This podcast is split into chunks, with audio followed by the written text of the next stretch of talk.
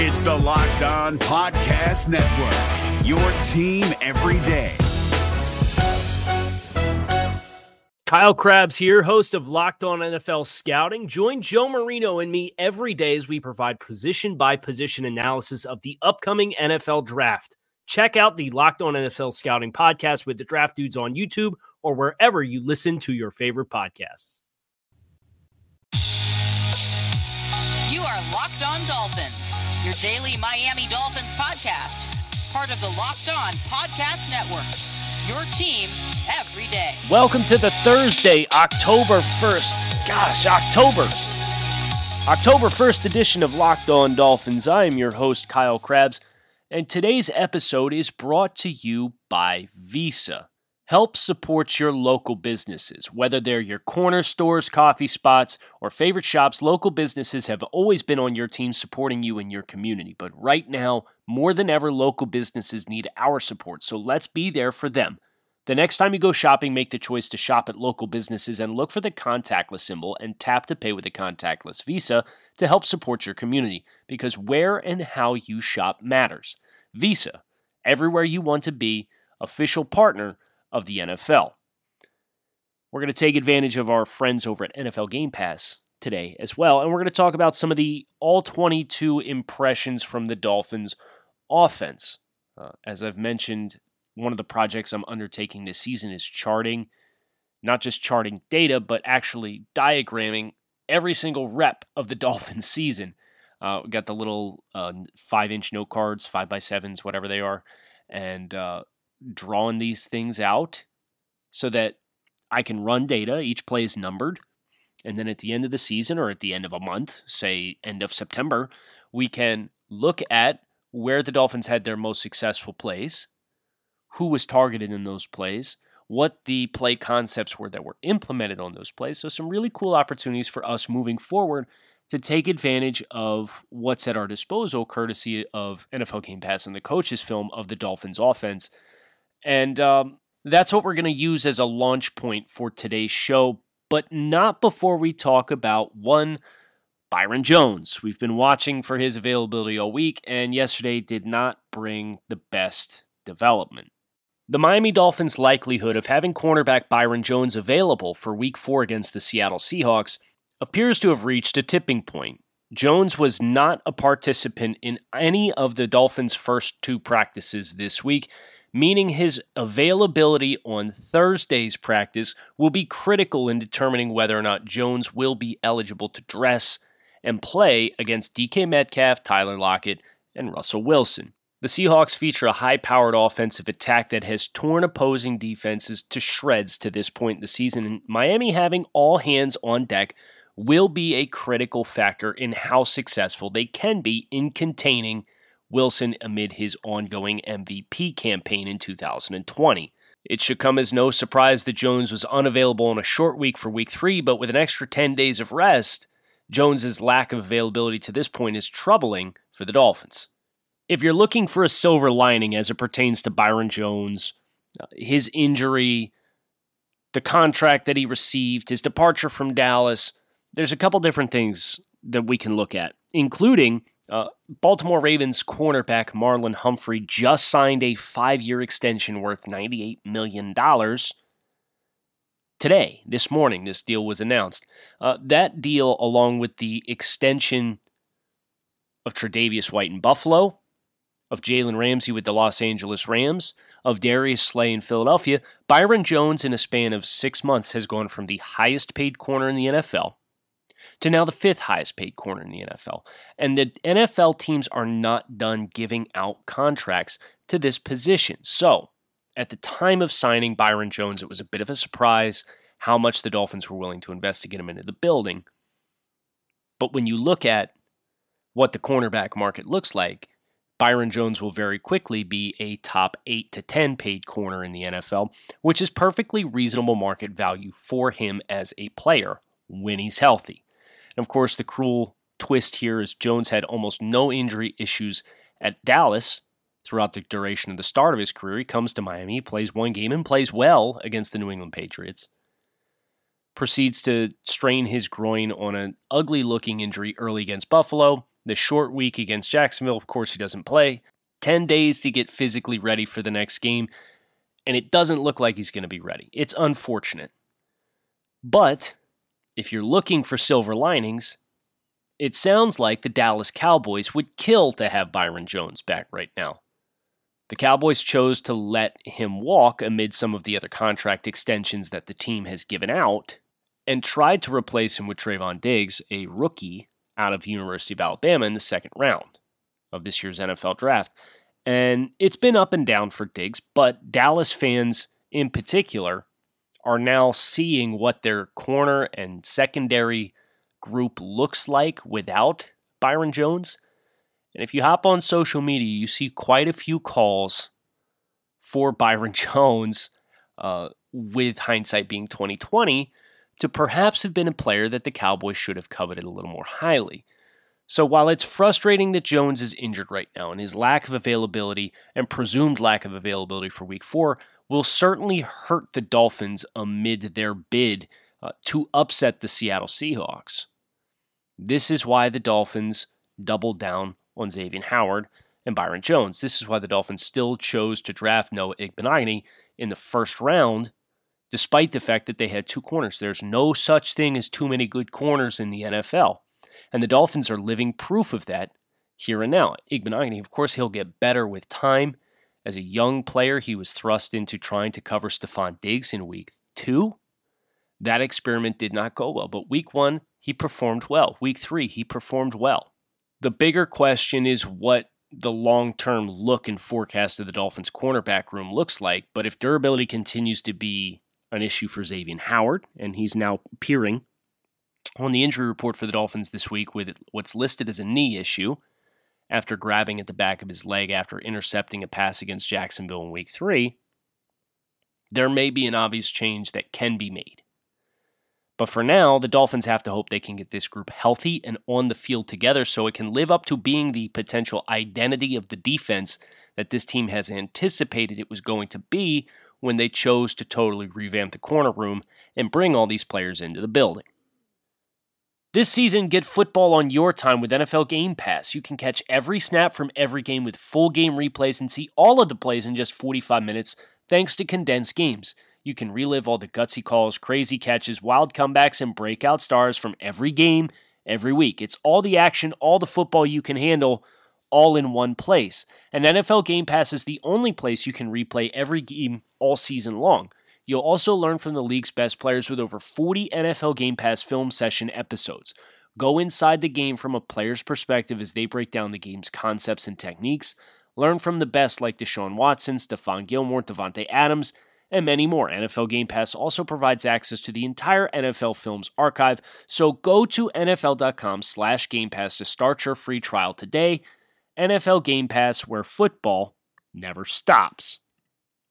RockAuto.com is a family business who's been providing auto parts customers with quality online service for the last 20 years. So, whether you're looking for new brake parts, taillights, new carpet, or motor oil for your classic or daily driver, whatever it may be, RockAuto.com has everything you need in one easy to navigate catalog, and in just a few clicks, you can get everything you need delivered directly to your front door.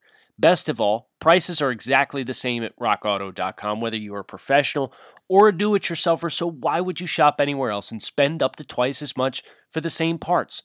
So, visit rockauto.com for all of your auto parts needs and write locked on in their How Did You Hear About Us box so they know we sent you.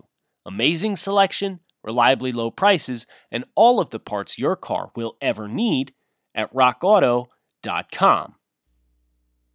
So let's talk about our observations from the Miami Dolphins offense through the first three weeks of the season, courtesy of the Dolphins Offensive Charting Project, and also courtesy of our friends over at NFL Game Pass for providing us with the tape that has been ground and checked regarding the Miami Dolphins.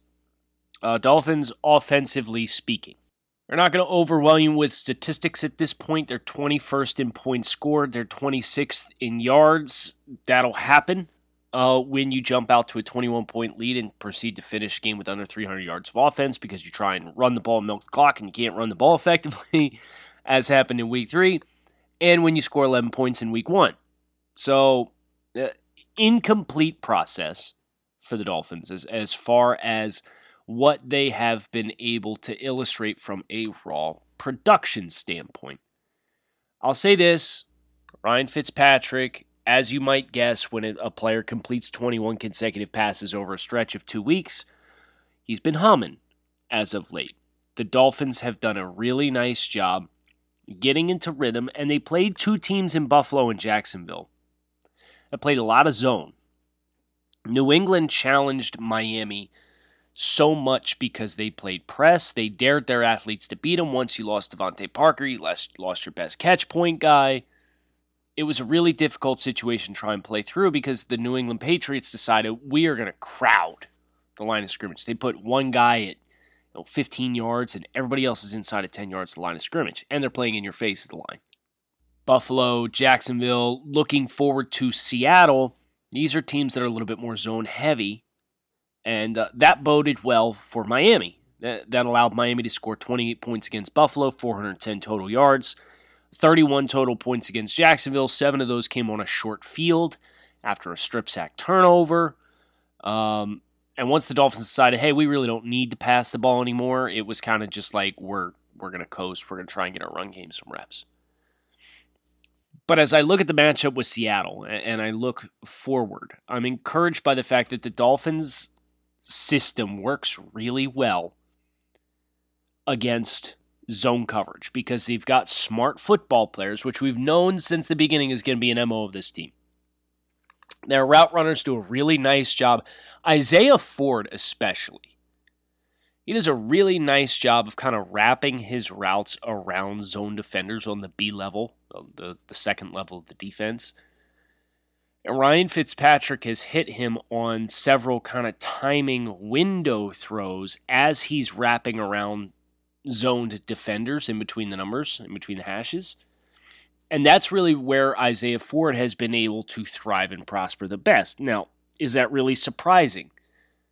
No, because Isaiah Ford's not super dynamic as an athlete, but he has to do he's had to have done a lot of the little things right in order for him to get onto the field and in order for him to make this team.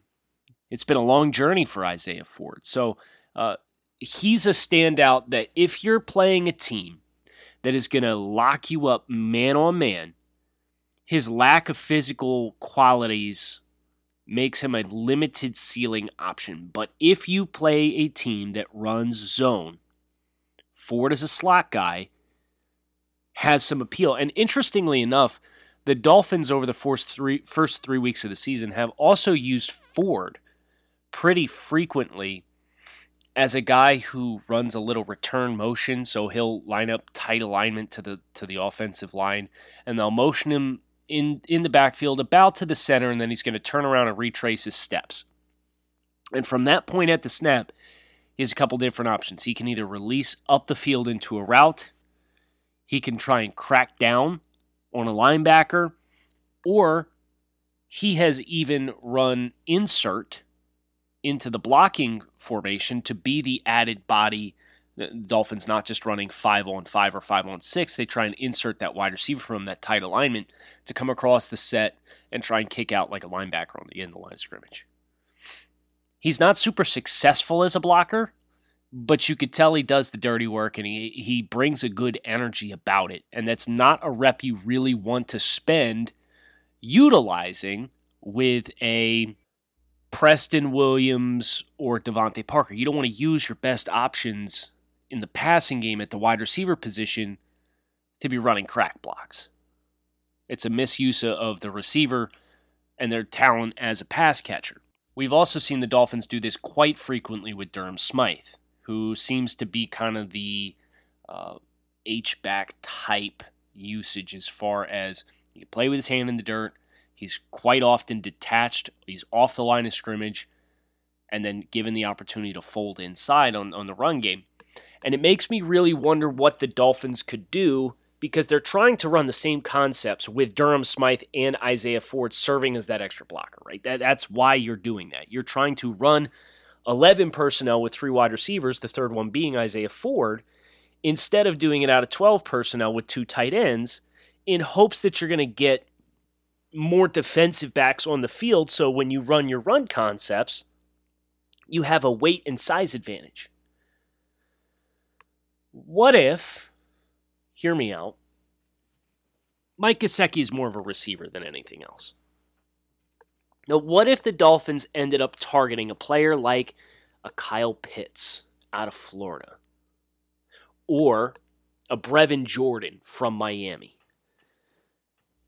You can go true 12 personnel and you can get the best of Durham Smythe and you can get the best of Isaiah Ford all in the same player. And because he's a tight end, he's more frequently going to draw safeties and linebackers in coverage, which is going to put you in an even greater conflict. So then you can use Adam Shaheen as your true inline tight end option.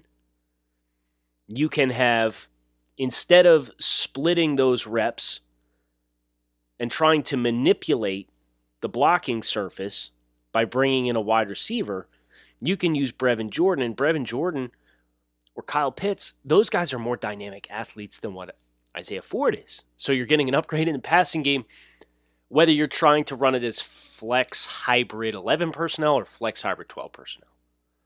So that's one of the observations that I'm making as this offense is trying to work. Mike Gesicki just doesn't do well or move the needle as a blocker.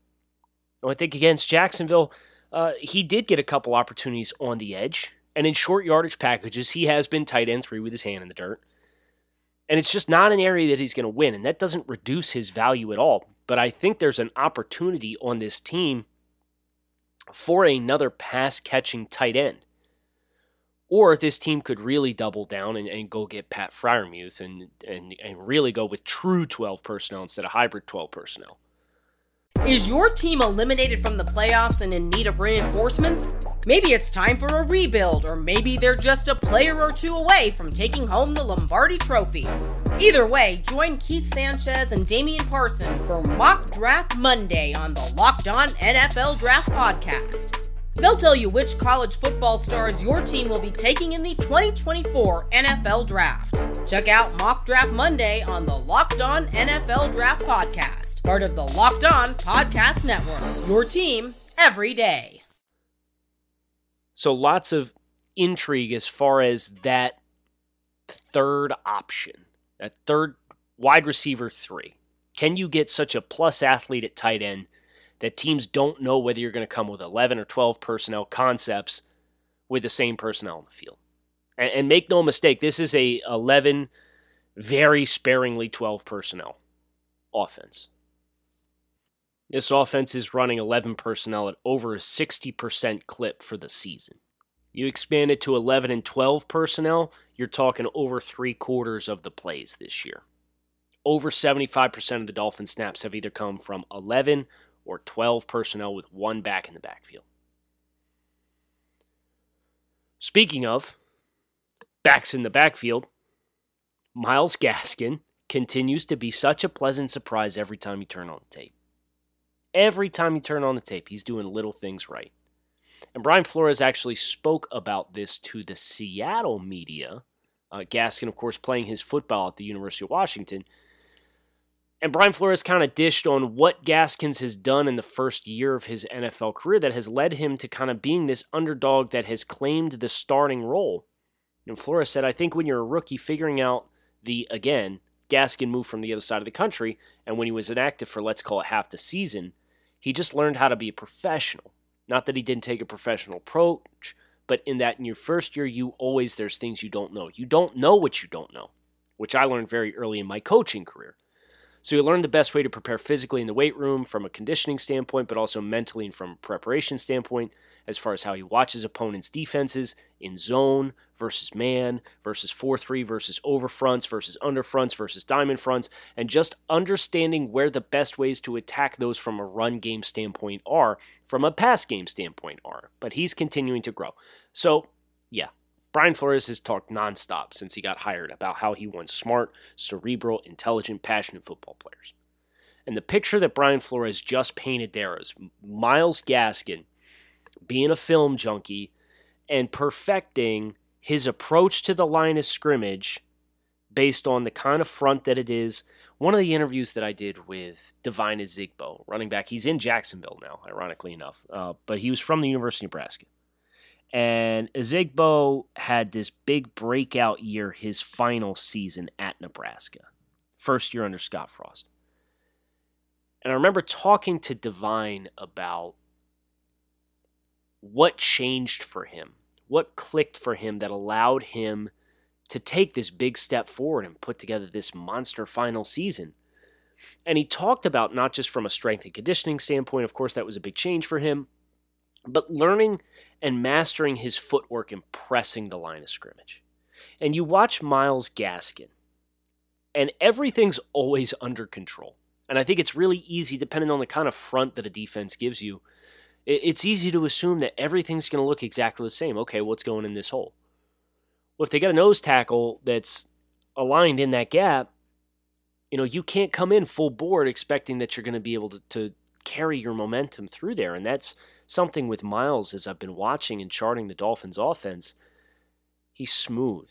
It, it is that football instinct if you will. And I think that's a piece of Myles Gaskins' game that we probably should have seen coming a little bit more, despite the fact that he was a seventh round pick, myself included, uh, because he produced four 1,000 plus yard rushing seasons at University of Washington. Well, now you watch him play now, it's the same thing. He's got a feel for the game.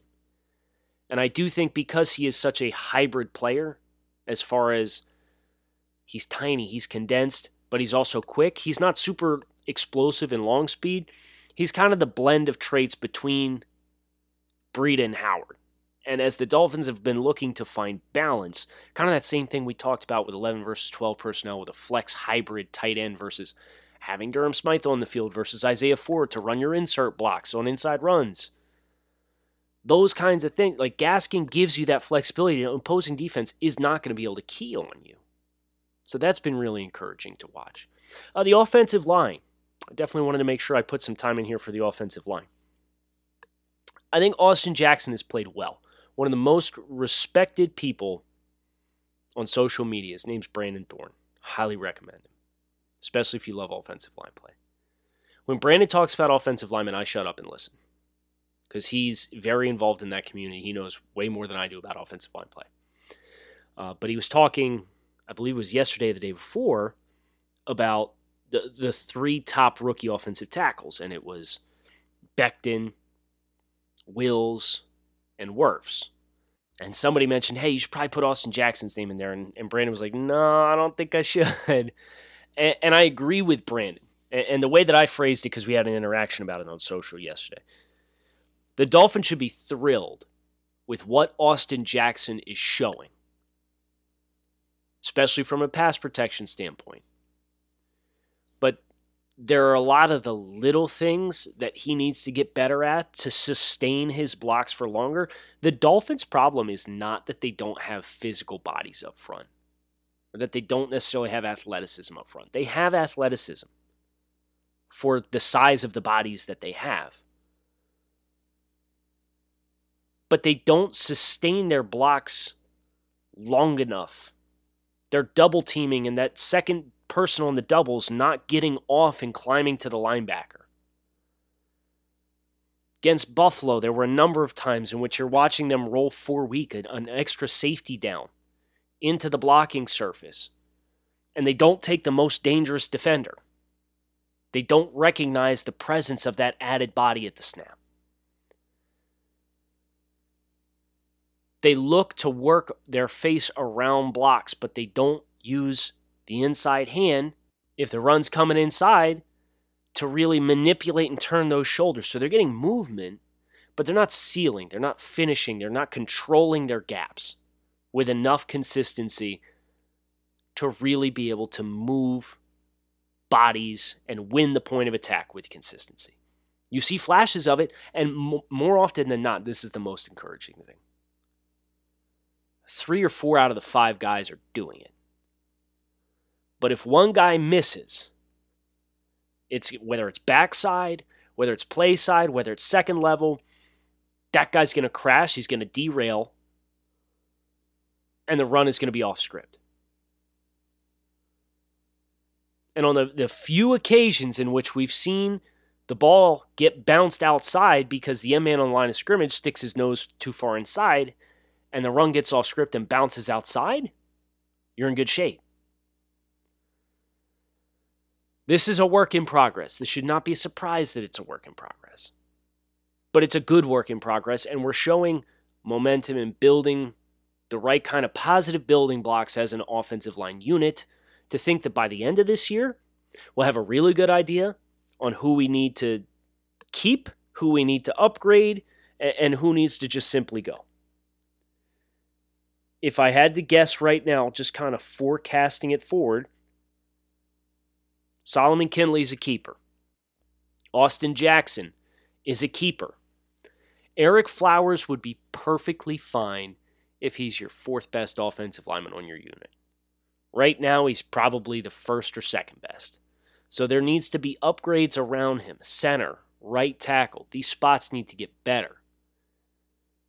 But this has the pedigree, this, this, has the makeup of a potential winning unit and a potential identity this team. And by the time it gets ironed out, we continue to iron out the kinks. And it's Tua Tagovailoa's time to step in behind center. He's not going to get pressured 53 times in three games like Joe Burrow was or sacked eight times in a game like Joe Burrow was, or got beaten halfway to hell and back in a game like Joe Burrow was.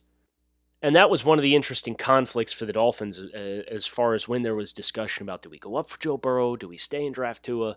If you were going to go up to go get Joe Burrow, you were going to have to offer a Godfather deal, which probably would have included four plus all first round picks. If the Dolphins give that up, what does their offensive line look like? And now Joe Burrow's in no better of a situation in Miami than what he is in now in Cincinnati. Now, Joe himself's been great. There's no questioning that. But the Dolphins are, are taking a different approach with their quarterback, which is we want to make sure we're ready to insert a rookie quarterback. Or maybe not insert him at all. And if that's the case, it's fine. Because you got Ryan Fitzpatrick, who's playing good football right now. Inevitably, he's going to have a stinker that shows up. Hell, it might even be this weekend.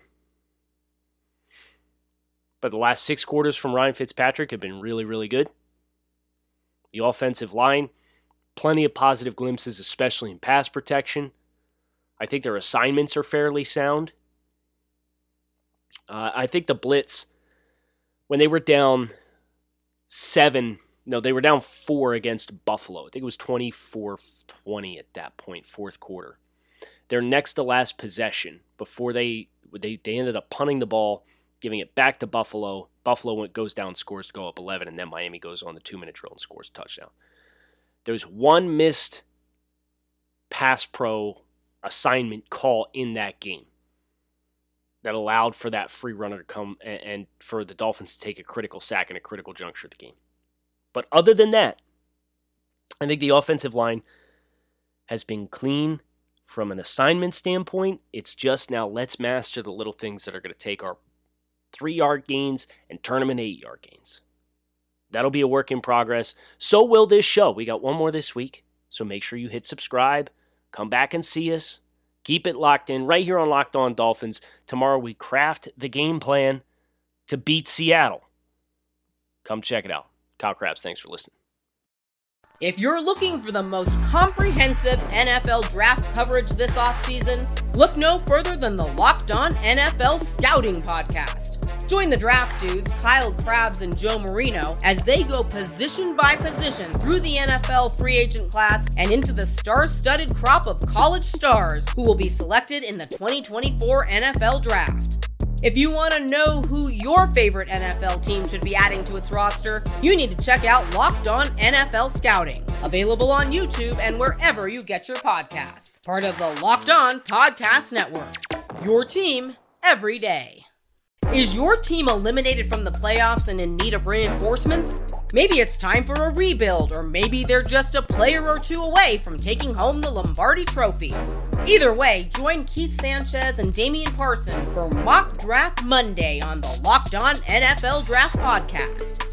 They'll tell you which college football stars your team will be taking in the 2024 NFL Draft. Check out Mock Draft Monday on the Locked On NFL Draft Podcast, part of the Locked On Podcast Network. Your team every day.